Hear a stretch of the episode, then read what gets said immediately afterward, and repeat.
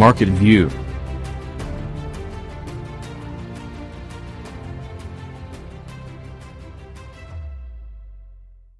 Και εδώ λοιπόν στον Αμάγκη ήρθε η ώρα να καλωσορίσουμε στην τηλεφωνική γραμμή αλλά στην παρέα μας τον Χαράλαμπο Πετρά. Καλησπέρα. Καλησπέρα, Δέμη. Σε ευχαριστώ πολύ για την πρόσκληση και συγχαρητήρια για την πολύ ωραία δουλειά που κάνετε. Εγώ σε ευχαριστώ ε, πολύ που είσαι σήμερα Σάββατο που μόλις έβγαλε ήλιο, ευτυχώς. πολύ θετικό αυτό. Που είσαι, που είσαι μαζί μας, ψυχολόγος, ψυχοθεραπευτής και coach. Και ε, όπως ξέρεις, ε, μου αρέσει πάρα πολύ που συνδυάζεις αυτές τις ε, δύο ιδιότητες. Είναι, είναι κάτι που, που αγαπώ πάρα πολύ, η σύνθεση γενικά. Νομίζω ότι ζούμε στην εποχή της σύνθεσης και της ολοκλήρωσης και όχι στην εποχή μιας μονοσήμαντης και μονολυθικής εξειδίκευσης. Ωραία. Πολύ ωραία. Και, και ειδικά όταν βλέπουμε πάρα πολλούς που βαφτίζονται coaches, ε, που βγαίνουν, ε, έχουν πελάτες ε, και αντιμετωπίζουν προβλήματα και θέματα τα οποία δεν μπορούν να διαχειριστούν γιατί δεν διαθέτουν το υπόβαθρο ε, το κατάλληλο. Το λες πολύ σωστά, Δέμη. Δυστυχώς συμβαίνει αυτό και μια που το αναφέρεις είναι καλό να ενημερώσουμε το κοινό ξανά ότι στον coach μας κυρίως πηγαίνουμε για επαγγελματικά ζητήματα και όχι για να διαχειριστούμε το άγχος, την κρίση πανικού ή μια σταθερή θλίψη δυστημία που αντιμετωπίζουμε. Βέβαια ξέρεις ότι ίσως αυτό το επαγγελματικό πρόβλημα το οποίο μπορεί να αντιμετωπίσουμε στο μυαλό μας να μην μπορούμε να καταλάβουμε ότι οφείλεται σε κάτι άλλο που μπορεί να είναι από αυτά τα οποία μας ανέφερες. Mm-hmm. Δηλαδή μπορεί να είναι μια ε... πολύ και μια κακοποιητική σχέση στην προσωπική μου ζωή. Ήδη σε πάω πολύ ψυχολογικά τώρα, έτσι. Μια, κακοποιητική, μια κακοποιητική σχέση στην προσωπική μου ζωή, η οποία μπορεί να μου δημιουργεί πρόβλημα στον τρόπο με τον οποίο εγώ εξελίσσομαι και ε, λειτουργώ στην καθημερινή μου επαγγελματική ζωή.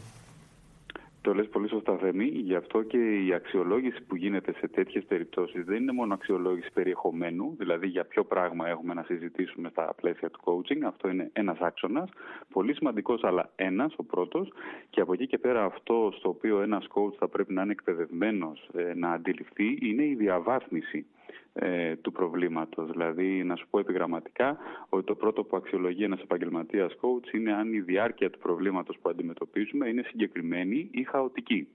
Νομίζω καταλαβαίνεις ότι είναι μια κατάσταση στην οποία το άτομο δεν μπορεί να προσδιορίσει τη διάρκεια του προβλήματος, ότι είναι ένας δείκτης να ανησυχήσουμε. Το δεύτερο είναι αν το πρόβλημα αυτό αφορά μόνο την επαγγελματική συμπεριφορά ή διαχέεται και στους υπόλοιπους τομείς της ζωής. Δηλαδή, αν έχουμε ένα μοτίβο συμπεριφοράς, δυσφορία και προβλήματος Α στην επαγγελματική ζωή, αλλά συζητώντας το, ανακαλύψουμε, δούμε ότι το μοτίβο αυτό αφορά ολόκληρο το, το κομμάτι της ζωής του ανθρώπου, δηλαδή και σε προσωπικό και σε κοινωνικό και σε φιλικό επίπεδο, ε, αυτά είναι ενδείξεις που μας κάνουν να ανησυχήσουμε και να συμβουλευτούμε κάποιον ειδικό ψυχικής υγείας. Και βέβαια είσαι παρα... μπορεί να σε παραπέμψει ο coach αρκεί να θέλει να το κάνει και να χάσει τον πελάτη. Ε, εντάξει, δεν νομίζω ότι χάνει τον πελάτη. Νομίζω ότι κερδίζει επαγγελματικά και εδώ θα έχει μια πολύ θετική επαγγελματική κριτική αν το κάνει. Ναι, έχεις έχεις πολύ, πολύ δίκιο. Αλλά λοιπόν είσαι πλέον κατάλληλος γιατί συνδυάζεις και τα δύο. Συνδυάζεις και το υπόβαθρο που θα μας βοηθήσει στο σημερινό θέμα που ξέρεις λοιπόν πώς λειτουργεί η ψυχολογία, το μυαλό ε, του ανθρώπου. Αλλά και έχεις και το, και το, και, και το coach, έτσι, το, το, το θέμα του, του coaching, όπου θα μας πεις τι πρέπει να κάνουμε για να μπορέσουμε να διαχειριστούμε την αρνητική κριτική. Γιατί, ξέρεις, δεν είναι όλοι οι άνθρωποι καλοί και καλοπροαίρετοι. Όχι. Στη, στη, στη λένε, σε κρίνουν και χωρίς να τους ρωτήσεις κιόλας, έτσι. Αυτό είναι πολύ συχνοφερνόμενο. Ε, ναι. Και νομίζω ότι θέτει θέμη, άμα επιτρέπεις, και τις βάσεις για να ορίσουμε τι είναι αρνητική και τι θετική κριτική. Μπράβο, και αυτή είναι η πρώτη μου ερώτηση. Δηλαδή, τι ορίζουμε ως κριτική, ναι. λοιπόν; Ε, κοίταξε, γενικά η κριτική είναι μια στάση απέναντι στα πράγματα. Ένας τρόπος να προσεγγίζουμε τη ζωή, γενικά η κριτική. Έτσι, δηλαδή, βιώνω μια εμπειρία, ε, και ταυτόχρονα ή λίγο μετά την αξιολογώ και σε γνωσιακό και σε θεματικό επίπεδο και καταλήγω σε ένα συμπέρασμα. Καταλήγω δηλαδή σε μια αξιολόγηση και την εκφράζω. Τώρα σε επίπεδο διαδικασίας συνήθως κριτική εννοούμε τα σχόλια και την αξιολόγηση που λαμβάνουμε από πελάτες, συνεργάτες, συναδέλφους και προϊσταμένους μας. Ε, άλλες φορές το λέμε κριτική, άλλες φορές το βαφτίζουμε feedback και μπορεί να είναι είτε θετικό είτε αρνητικό. Α, αυτό που έχει σημασία να δούμε είναι ότι συχνά θεωρούμε ότι είναι θετική ή αρνητική η μία κριτική ανάλογα με το περιεχόμενό της. Δηλαδή, αν μας πούνε καλά λόγια, είναι θετική αρνητική. Αν, κριτική. Αν μας πούνε άσχημα λόγια, είναι αρνητική κριτική. Ε, δυστυχώς αυτό είναι μόνο ε, μια πτυχή του, ε, του πράγματος. Για να αξιολογήσουμε και να κατανοήσουμε μια κριτική, θα πρέπει να λάβουμε υπόψη το πλαίσιο στο οποίο εφαρμόζεται, δηλαδή το χώρο, το χρόνο και αν είναι δομημένη η διαδικασία, το περιεχόμενο φυσικά, αν περιλαμβάνει εξίσου και τα αρνητικά μας και τα θετικά μας, το κίνητρο και το σκοπό για τον οποίο ε, ασκείται και εκφράζεται αυτή η κριτική, η σχέση που έχουμε με τον άνθρωπο που ασκεί την κριτική, αν το σεβόμαστε, αν το θεωρούμε σημαντικό, αν έχει κάποιο ρόλο, πελάτη, συνεργάτη στη ζωή μας και είναι σημαντικός αυτός ο ρόλος για μας. Και φυσικά θέμει ένας πολύ σημαντικός παράγοντας στο πώς θα εξελιχθεί μια κριτική, αν είναι θετική ή αρνητική, είναι η προσωπικότητα του ανθρώπου που λαμβάνει την κριτική. Εννοείς τη βαρύτητα που θα της δώσει; Ακριβώς. Το, το πρώτο είναι η βαρύτητα που θα δώσει ο ίδιος στο άτομο και στο περιεχόμενο της κριτικής, έτσι, το άτομο που ασκεί την κριτική. Αλλά ένα δεύτερο, σε ένα δεύτερο επίπεδο είναι, θα λέγαμε, το πόσο ευάλωτος είναι κανείς στην ε, αρνητική ή ακόμα και τη θετική κριτική, γιατί μια κριτική μπορεί να πυροδοτήσει ένα στρες, μια απογοήτευση, ένα άγχος, ακόμα και αν είναι θετική, ακόμα και αν είναι Οπότε η προσωπικότητα παίζει πολύ πολύ ε, σημαντικό ρόλο. Ε, θες να μας δώσεις κάποια παραδείγματα mm. αρνητικής και θετικής κριτικής και στην προσωπική ναι. ζωή που είναι τζούσι, αλλά και στην επαγγελματική; Ναι, βέβαια. Να ξεκινήσω με, την, ε, με το επαγγελματικό πλαίσιο, το εργασιακό. Αρνητική κριτική είναι, για παράδειγμα, η κριτική που ένας διευθυντής, ένας μάνατζερ ασκεί από το πρωί μέχρι το βράδυ στα στελέχη του, mm-hmm. κατακρίνοντας τη συμπεριφορά τους. Ένα, μια εμπειρία κατά την οποία λαμβάνουμε κριτική που σκοπό έχει να μας στιγματίσει ως κακούς εργαζόμενους, χωρίς να μας βοηθάει να πάμε ένα βήμα παρακάτω, δηλαδή μια κριτική περισσότερο που ικανοποιεί το αρνητικό κίνητρο εκείνου που ασκεί την κριτική, είναι ένα σύνθεση φαινόμενο στον εργασιακό χώρο. Ότι δεν κάνουμε καλά τη δουλειά μας, δεν σηκώνουμε καλά τα τηλέφωνα, δεν κάνουμε καλή διαπραγμάτευση με τους πελάτες μας, δεν κλείνουμε καλά deals, ότι δεν συμπεριφερόμαστε καλά στο διευθυντή μας, ότι δεν συμπεριφερόμαστε καλά στους συνεργάτες μας.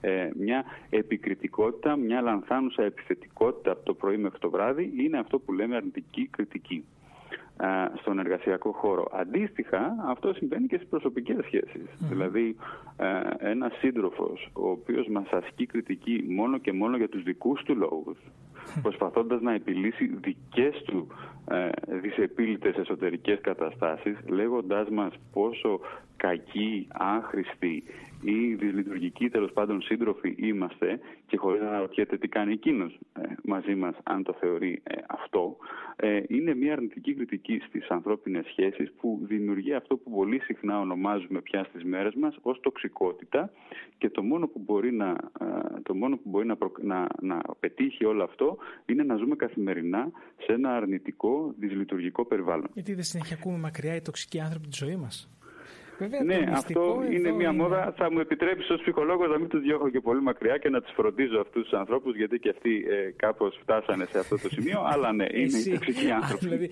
ε, δεν φαντάζομαι να θες να φροντίσουμε και εμείς τους τοξικού ανθρώπους.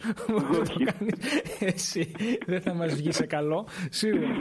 Ήμουνα προχθές στο Twitter και επειδή προσπαθώ να είμαι και στο Twitter μέσα από τα έξω mm-hmm. υπόλοιπα κοινωνικά δίκτυα, μου γράφει ένας, δεν τον ήξερα καθόλου, είδε εκεί το, το, το, το username μου είναι σύμβουλος marketing και το username μου είναι marketing underscore gr. Και μου λέει, δεν τον ήξερα τον άνθρωπο, αλλά ξέρεις, γενικά λαμβάνω σχόλια από ανθρώπους που δεν ξέρω, εντάξει, λογικό είναι. Ε, και μου γράφει, μου λέει, με τέτοια φάτσα δεν θα πας και μακριά. Ε, το οποίο μπορεί να θεωρηθεί και αρνητική κριτική. Ε, Ή ναι. κριτική που δεν σε ρώτησε για κανείς, ας πούμε. Εν πάση περιπτώσει, λοιπόν, εγώ το απάντησα του ανθρώπου, του λέω λες, ε. Και εκεί ξεκινάει μια κουβέντα ε, για να καταλήξουμε ότι αυτό που εξέφρασε με την φράση που σου είπα, το είπε γιατί θεωρεί ότι η προσέγγιση μου, στον τρόπο με τον οποίο κάνω marketing της δουλειάς μου, είναι πολύ αμερικάνικη. Και η αμερικάνικη προσέγγιση δεν αποδίδει στην Ελλάδα. Εξαιρετικό παράδειγμα, Θέμη. Και αν μου επιτρέπεις να πιαστώ από αυτό το παράδειγμα που, που δίνεις και να περιγράψουμε λιγάκι το πώς διαχειριζόμαστε την αρνητική κριτική. Ε, νομίζω ότι... Εμένα στην αρχή με πήραζε πάρα πολύ. Αλλά τώρα επειδή και λόγω της έκθεσης και με την τηλεόραση και με όλα αυτά ε, τα κάνω, ακούω πολλά. Οπότε ανοσία έχω πάθει. Αυτό είναι το πρώτο βήμα. ε, τέλεια. Ε, σε γενικό πλαίσιο, σε γενικότερο πλαίσιο, όταν λέμε διαχείριση ε, της αρνητικής κριτικής, ε, εννοούμε καταρχάς την προετοιμασία ε, για την αρνητική κριτική. Έτσι. Και σε δεύτερο χρόνο θα πω αμέσως και πιο πρακτικά tips. Ε, το πρώτο είναι ε, ένα καλό επίπεδο αυτογνωσίας.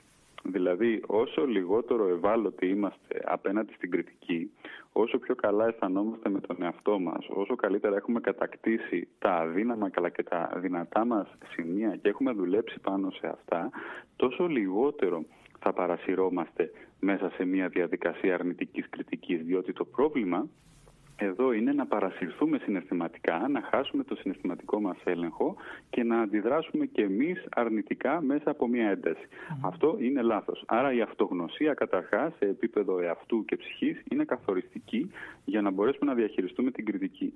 Το δεύτερο είναι ότι θα πρέπει να έχουμε μια επίγνωση της επαγγελματικής μας ταυτότητας και ικανότητας, αλλά και μια επίγνωση καλή των υπηρεσιών, των αγαθών που παρέχουμε. Δηλαδή, να ξέρω ποια είναι τα δυνατά σημεία της υπηρεσίας που παρέχω, τι χρειάζεται να βελτιώσω, να έχω μια ενσυναίσθηση, μια συνείδηση για το τι λαμβάνει ο πελάτης μου εκείνη την ώρα και πώς θα υποδέχεται εκείνος ε, αυτό το οποίο παρέχω για να είμαστε συνδεδεμένοι. Και βέβαια ακόμα καλύτερο είναι να έχουμε και κάποιες δομημένες διαδικασίες που λαμβάνουμε την κριτική και το feedback από πελάτες και mm-hmm. συνεργάτες χωρίς να περιμένουμε τις τελευταία στιγμής στα σχόλια. Τώρα, με κάποια έρευνα κτλ. Αυτό που μας περιγράφεις, αυτό που μας περιγράφεις, μήπως, ρωτάω μήπως, είναι αυτοπεποίθηση. Πρέπει να έχω αυτοπεποίθηση και να μην αγγίζει τίποτα. Το, κοίταξε να δεις. Ε, αυτοπε... να, να βάλουμε λίγο σε τάξη τους όρους. Mm-hmm. Ε, η έννοια της αυτοπεποίθησης αφορά αυτή την πίστη στον εαυτό ότι ένα συγκεκριμένο task, μια συγκεκριμένη δηλαδή δοκιμασία, μια συγκεκριμένη συμπεριφορά, μια συγκεκριμένη τεχνική, τη γνωρίζω πάρα πολύ καλά και αισθάνομαι ασφαλής με τον εαυτό μου. Δηλαδή, η αυτοπεποίθηση είναι αυτό που νιώθουμε όταν κάνουμε κάτι το οποίο το ξέρουμε καλά, το έχουμε κάνει πολλές φορές, το έχουμε κάνει και λάθος, έχουμε μάθει από αυτό και μέσα από τις δυσκολίες έχουμε γίνει, ας το πούμε, μαέστροι, έχουμε πάει σε ένα επίπεδο master σε αυτό που κάνουμε. Αυτή είναι η αυτοπεποίθηση. Ε, και συνδέεται με την αρνητική κριτική σε βαθμό του ότι εγώ που γνωρίζω πόσο καλά κάνω κάτι, είμαι λίγο πιο ανθεκτικός. Ε, στην αρνητική κριτική, αλλά όχι με μια στάση αλαζο, αλαζονίας, όχι με έπαρση. Η αυτοπεποίθηση, και αυτό είναι μια πολύ μεγάλη συζήτηση, πρέπει να τεκμέρεται, Θέμη. Δηλαδή, κάποιος ο οποίος έχει αυτοπεποίθηση να οδηγήσει μια Ferrari και δεν έχει ξαναοδηγήσει ποτέ αυτοκίνητο στη ζωή του, δεν καλό που έχει αυτοπεποίθηση. Καλό είναι να το ξανασκεφτεί. Σε πιο βαθύ επίπεδο θα λέγαμε ότι συναντιόμαστε με την έννοια της αυτοεκτίμησης, ότι φροντίζω τον εαυτό μου, γνωρίζω τον εαυτό μου Νιώθω ότι αξίζω ως άνθρωπος, ε, αναγνωρίζοντας όμως και τις αδυναμίες που μπορεί να έχω εγώ ή και η υπηρεσία μου και εδώ βλέπουμε πόσο κοντά πάει η προσωπική με την επαγγελματική ανάπτυξη, έτσι, ο εσωτερικός μας κόσμος με την επαγγελματική μας συμπεριφορά. Οπότε ναι, υπό αυτή την έννοια η αυτοπεποίθηση και η αυτοεκτίμηση συμβάλλουν σε μια πιο ανθεκτική στάση στην κριτική, όπου εκείνη την ώρα που τη δεχόμαστε, όπως πολύ ωραία έκανες και εσύ, θα πρέπει, θα πρέπει πρώτον να διατηρήσουμε την ψυχραιμία μας και να μην αντιδράσουμε έτσι, επιθετικά ή αρνητικά κι εμείς, να μην καθρεφτήσουμε δηλαδή και να μην μιμηθούμε τον αρνητισμό του άλλου. Διότι έτσι αποδεχόμαστε τη σύγκρουση. Το πρώτο είναι αυτό, να μην καθρεφτήσουμε την επιθετικότητα κι εμείς. Το δεύτερο βήμα είναι να ενδιαφερθούμε πραγματικά. Τι εννοεί αυτός ο άνθρωπος. Να ζητήσουμε περισσότερες πληροφορίες. Πώς το σκέφτεσαι; Όντως αυτό έκανα και εγώ. Αυτό ήθελα να δω πώς το σκέφτεται, παιδί μου, να δω τι τον ενοχλεί.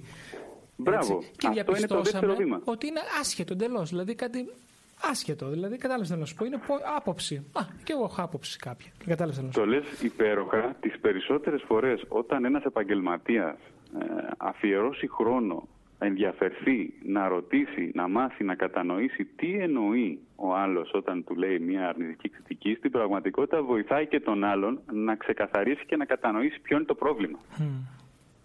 Διότι η αρνητική κριτική συνήθως συμπυκνώνεται σε ατάκες και φράσεις που δεν ξέρουμε σχεδόν ποτέ ποια είναι η πληροφορία πίσω από αυτές τις φράσεις που έχει συμπυκνωθεί. Και έτσι μπορούμε να φτιάξουμε μια καλύτερη σχέση με τους πελάτες μας. Νομίζω ότι η αρνητική κριτική υπό συνθήκες μπορεί να γίνει μια ευκαιρία, όσο κοινότυπο και αν ακούγεται αυτό, δίνοντας χρόνο και χώρο στους ανθρώπους να ακούσουμε τι πραγματικά εννοούν. Και στο τελο να καταλήξουμε και σε ένα συμπέρασμα, είτε διαφωνώντας είτε συμφωνώντας. Αλλά σε ένα πολύ ωραίο κοινό συμπέρασμα και να φύγουμε από τη συζήτηση αυτή με μια πολύ ωραία αίσθηση. Ε, βέβαια, έχεις αναφέρει πάρα πολλές ε, φορές το να τα έχω καλά με τον εαυτό μου να ξέρω που είμαι καλός, που δεν είμαι καλός ναι. και όλα αυτά τα οποία όσοι άνθρωποι έχουν δουλέψει με τον εαυτό τους και συνήθως δεν δουλεύεις μόνος με τον εαυτό σου. Τα αντιλαμβάνονται. Υπάρχουν όμως και αρκετοί άλλοι που δεν είναι σε αυτό το σημείο. Και αρκετοί πολλοί άλλοι. σω γιατί δεν τους δόθηκε ποτέ η ευκαιρία, είτε γιατί δεν τους ποτέ προτεραιότητα. Αυτοί οι άνθρωποι λοιπόν είναι καταδικασμένοι στο να μην μπορούν να διαχειριστούν την αρνητική κριτική. Ναι, εντάξει, δεν ξέρω αν θα είμαι απόλυτος, το αποφεύγω, αλλά σίγουρα μειώνονται οι πιθανότητες να διαχειριστούν την αρνητική κριτική. Ε, και αυτό το κατανοούμε με πολλές, σε πολλά επίπεδα. Δηλαδή, θα έλεγα ότι έχει σημασία να παρατηρήσει κανείς τον εαυτό του ή να ανακαλέσει στιγμές ε, που δέχτηκε μια αρνητική κριτική και να σκεφτεί λιγάκι τη φυσιολογία του. Δηλαδή, αν την ώρα που δέχομαι αρνητική κριτική αισθάνομαι η θερμοκρασία μου να ανεβαίνει στο σώμα μου. Μπράβο, αυτό θα σε ρωτήσω. Πώς καταλαβαίνουμε ότι μας ενοχλεί η κριτική κάποιου. Αυτό ακριβώς. Ναι. Αυτό ακριβώς περιγράφω αυτή τη στιγμή. Ε, δηλαδή νιώσουμε να ανεβαίνει η θερμοκρασία μας, να αισθανόμαστε τους παλμούς μας, στη φυσιολογία μας τώρα, έτσι, να νιώθουμε ένα βάρος ή ένα κάψιμο στο στήθος ή ένα βάρος και ένα κόμπο στο στομάχι. Να αισθανόμαστε εκείνη τη στιγμή ότι ε, μια μεγάλη ενοχή. Ε, ότι Εγώ ξέρεις, όταν με ενοχλείς η κριτική νιώθω ντροπή. Ντροπή, μπράβο. Η ενοχή και η ντροπή είναι οι δύο όψεις ε, του ίδιου νομίσματος. Η ντροπή λοιπόν, η ενοχή ε, ή να αισθανθούμε σε επίπεδο σκέψης ότι αποδιοργανώνεται λιγάκι ο λόγος μας. Δεν μπορούμε να συγκεντρωθούμε, δεν μπορούμε να απαντήσουμε, πανικοβαλόμαστε. Αυτές είναι ενδείξεις κατά τη διάρκεια της κριτικής που μας δείχνουν ότι δεν είμαστε έτοιμοι ακόμα να το διαχειριστούμε. Επίσης, αν μετά την άσκηση της κριτικής παραμένει για πολλή ώρα, μέρες, εβδομάδες στο μυαλό μας αυτό που συνέβη. Αδυνατώντας να βάλουμε σε μία τάξη τι συνέβη, να το αξιολογήσουμε και να μάθουμε από αυτό. Και ένα τρίτο στοιχείο που θα ήθελα έτσι να το μοιραστούμε εδώ, Φέμη, είναι ότι ε, όταν αρχίζουμε και αποφεύγουμε την κριτική των άλλων φοβούμενοι για το τι θα συμβεί, τότε θα πρέπει να σταθούμε λιγάκι πιο ε, προσεκτικά απέναντι σε αυτό και να πούμε ότι ξέρεις κάτι, αυτή η συμπεριφορά δεν μπορεί να συνεχιστεί, δεν μπορώ να αποφεύγω την κριτική και, την, ε, και το σχόλιο για τις υπηρεσίες μου, για τον εαυτό μου και θα πρέπει να δούμε γιατί δεν είμαστε έτοιμοι να διαχειριστούμε μια τέτοια κατάσταση. αυτό βέβαια έχει, έχει επίπτωση, όπως μας το εξήγησες, και στην προσωπική και στην επαγγελματική ζωή. διαφορά της επίπτωσης πώς το παίρνουν στην προσωπική και πώς στην επαγγελματική ζωή ή τα ε, side effects είναι ε, ίδιες βαρύτητας; Όχι, δεν υπάρχει καμία διαφορά στην επίπτωση. Ε, οι κακές αρνητικές εμπειρίες είτε στον εργασιακό τομέα είτε σε προσωπικό επίπεδο έχουν τις ίδιες επιπτώσεις και με αφορμή αυτό που, που λέμε τώρα θα έλεγα να τονίσουμε ότι στο τέλος της ημέρας είμαστε οι ίδιοι άνθρωποι. Ε, και πολλές φορές το, το συναντάω πάρα πολύ και στο coaching αυτό, ειδικά σε μεγάλες επιχειρήσεις. Θεωρούμε ότι η, η δουλειά μας είναι κάτι που θα μας επηρεάσει λιγότερο από την προσωπική μας ζωή και πιθανώς να, να φταίνε και κάποιοι επαγγελματίες υγείας οι οποίοι θεωρούν περισσότερο σημαντικό την οικογένεια και λιγότερο σημαντικό παράγοντα την εργασία και το εργασιακό περιβάλλον. Στην πραγματικότητα μιλάμε για ένα περιβάλλον σήμερα όπου οι περισσότεροι άνθρωποι 8, 10, 12 ώρες την ημέρα περνούν στη δουλειά τους. Και θα σκέφτονται και για τη δουλειά τους πολιτικά. Και σκέφτονται και για τη δουλειά τους. Ακριβώς. Ειδικά, ειδικά στην Ελλάδα που το 17% του πληθυσμού είναι επιχειρηματίες, versus 9 στη Γαλλία, ας πούμε. Ακριβώς. Οπότε εδώ το να απαξιώσουμε το τι βιώνουμε και το τι αισθανόμαστε στη δουλειά μας, νομίζω ότι είναι ένα μεθοδολογικό λάθος, όπου θα μας οδηγήσει σε αδιέξοδα και σκοτεινά σημεία, τα οποία δεν θα μπορούμε να τα διαχειριστούμε και να τα εξηγήσουμε. Οπότε, ναι, είτε η αρνητική κριτική ασκείται στην επαγγελματική ζωή, είτε στην προσωπική ζωή, μπορεί να μας επηρεάσει το ίδιο. Και ας πούμε ότι μας καταβάλει η αρνητική κριτική, είτε με τα συναισθήματα που μας περιέγραψες, είτε η επίπτωση κρατάει μια μέρα, δύο μέρες, τρεις μέρες, μας μας, μας δημιουργεί πρόβλημα. Έχεις κάποιο τρικ που μπορείς να μας πεις, τώρα δεν σε αρέσει έτσι και ψυχολόγος, κάποιο τρικ. Υπάρχει κάποια μεθοδολογία ε, που μπορούμε να χρησιμοποιήσουμε έτσι ώστε να το ξεπεράσουμε; Νομίζω πως ναι.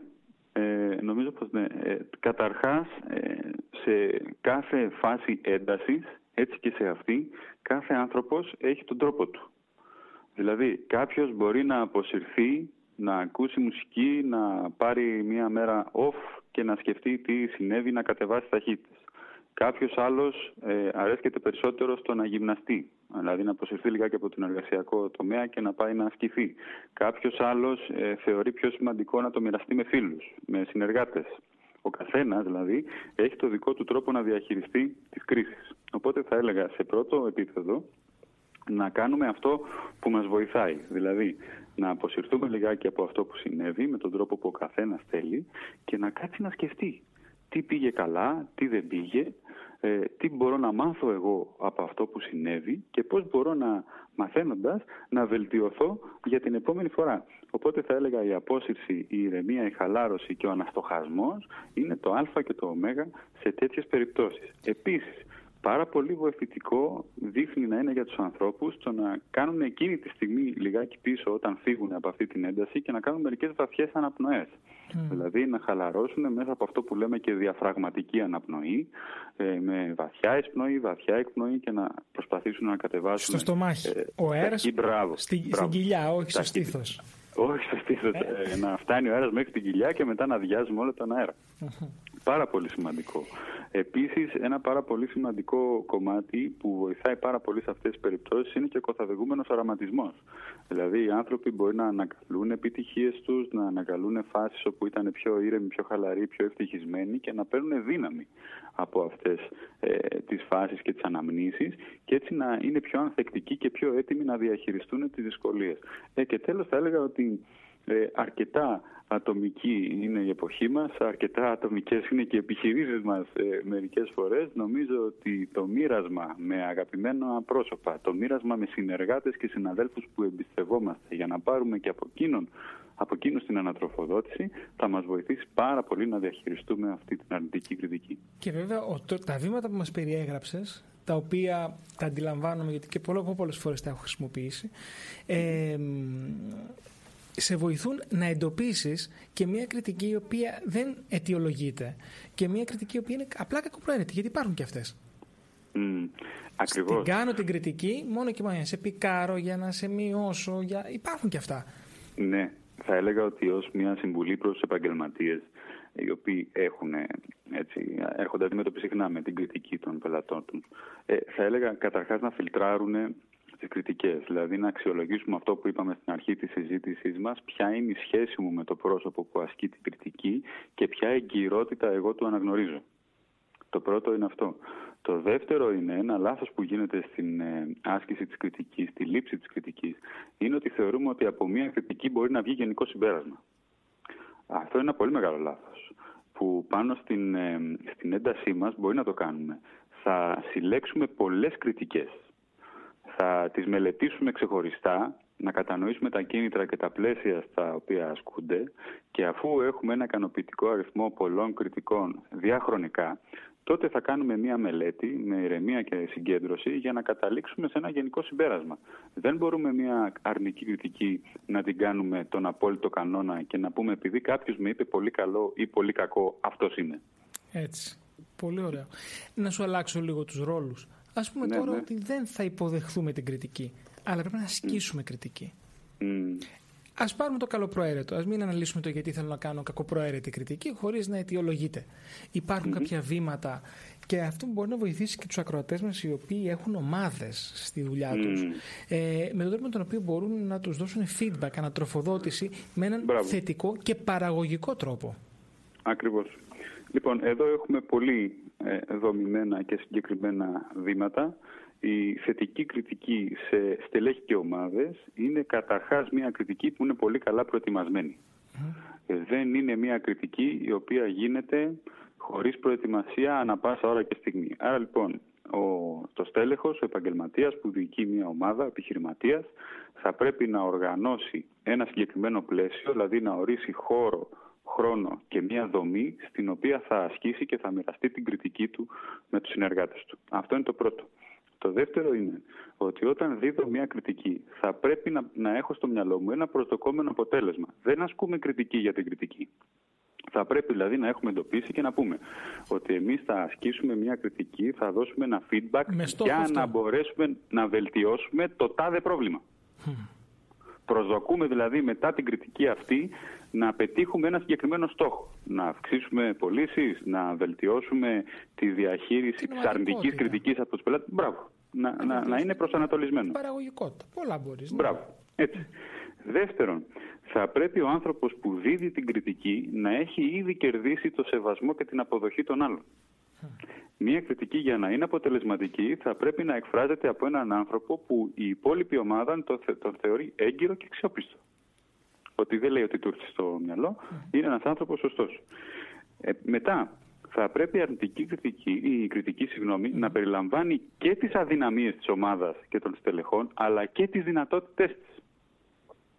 Θα πρέπει να υπάρχει μια ισορροπία. Ότι πού είμαστε καλοί, μπράβο μας, πώς μπορούμε να το επαναλάβουμε, τέλεια, να γίνουμε ακόμα καλύτεροι. Και ποιες είναι οι αδυναμίες μας για, που πρέπει να σταθούμε σε αυτές και να λύσουμε τα προβλήματα που πρέπει να λυσουμε Έτσι. Άρα λοιπόν, ε, οργάνωση, προετοιμασία, συγκεκριμένος σκοπός για τον οποίο δίνουμε την κριτική, να θέλουμε δηλαδή ένα συγκεκριμένο αποτέλεσμα. Δεύτερον, να δίνουμε μια κριτική αφού έχουμε κερδίσει την εμπιστοσύνη των ανθρώπων με τον οποίο εργαζόμαστε και τρίτον, αυτό το περιεχόμενο της κριτικής να περιλαμβάνει και τα θετικά της ομάδας και των στελεχών μας, αλλά και τα αρνητικά με αυθεντικότητα και ισορροπία, ούτως ώστε να μπορέσουμε να βοηθήσουμε τους ανθρώπους να διατηρήσουν την πορεία τους προς τα εμπρός και την πορεία τους προς την επιτυχία. Να μην είναι δηλαδή μια κριτική για την κριτική, Απλά που συνήθως δημιουργεί φαύλους κύκλους. Ακριβώς. Βέβαια, και κλείνοντας με αυτό, θεωρώ ότι υπάρχουν κάποιοι άνθρωποι, κυρίως στον επαγγελματικό τομέα, που δεν ανέχονται την κριτική. Έχουν δηλαδή, γεμίσει μάλλον πας να τους πεις, πας να τους πεις κάτι, όχι σε επίπεδο συμβούλου και πελάτη, μέσα στην επιχείρηση, ναι. ιδιοκτήτης ε, και προσωπικό. Και δεν ακούνε, δεν, δεν το δέχονται, θεωρούν, δεν, δεν το δέχονται, απλά δεν. Ναι. Ε, κοίταξε τώρα, εδώ έχουμε διάφορες προσωπικότητες με τις οποίες συνεργαζόμαστε.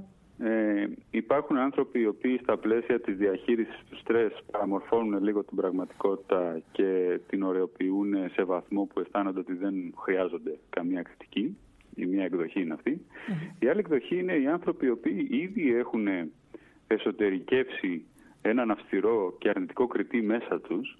Είναι άνθρωποι δηλαδή που σταθερά χαρακτηρίζονται από μια αυτομομφή, μια απαξιωτική στάση απέναντι στον εαυτό τους, είναι τόσο γεμάτη από μια ήδη διαμορφωμένη εσωτερική κριτική που το, το παραμικρό δικό μας σχόλιο, ακόμα και καλοπροαίρετο, μπορεί να πυροδοτήσει την ένταση και το στρες τους. Την οποία φυσικά δεν θέλουμε. Και γι' αυτό θα την αποφεύγουν. Σε ευχαριστώ πάρα πολύ για σήμερα. Εγώ σε ευχαριστώ, Θέμη, να είσαι πάρα πολύ καλά. υπέροχη κουβέντα.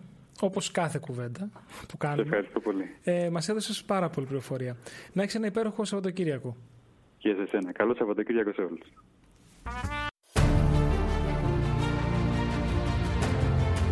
Market View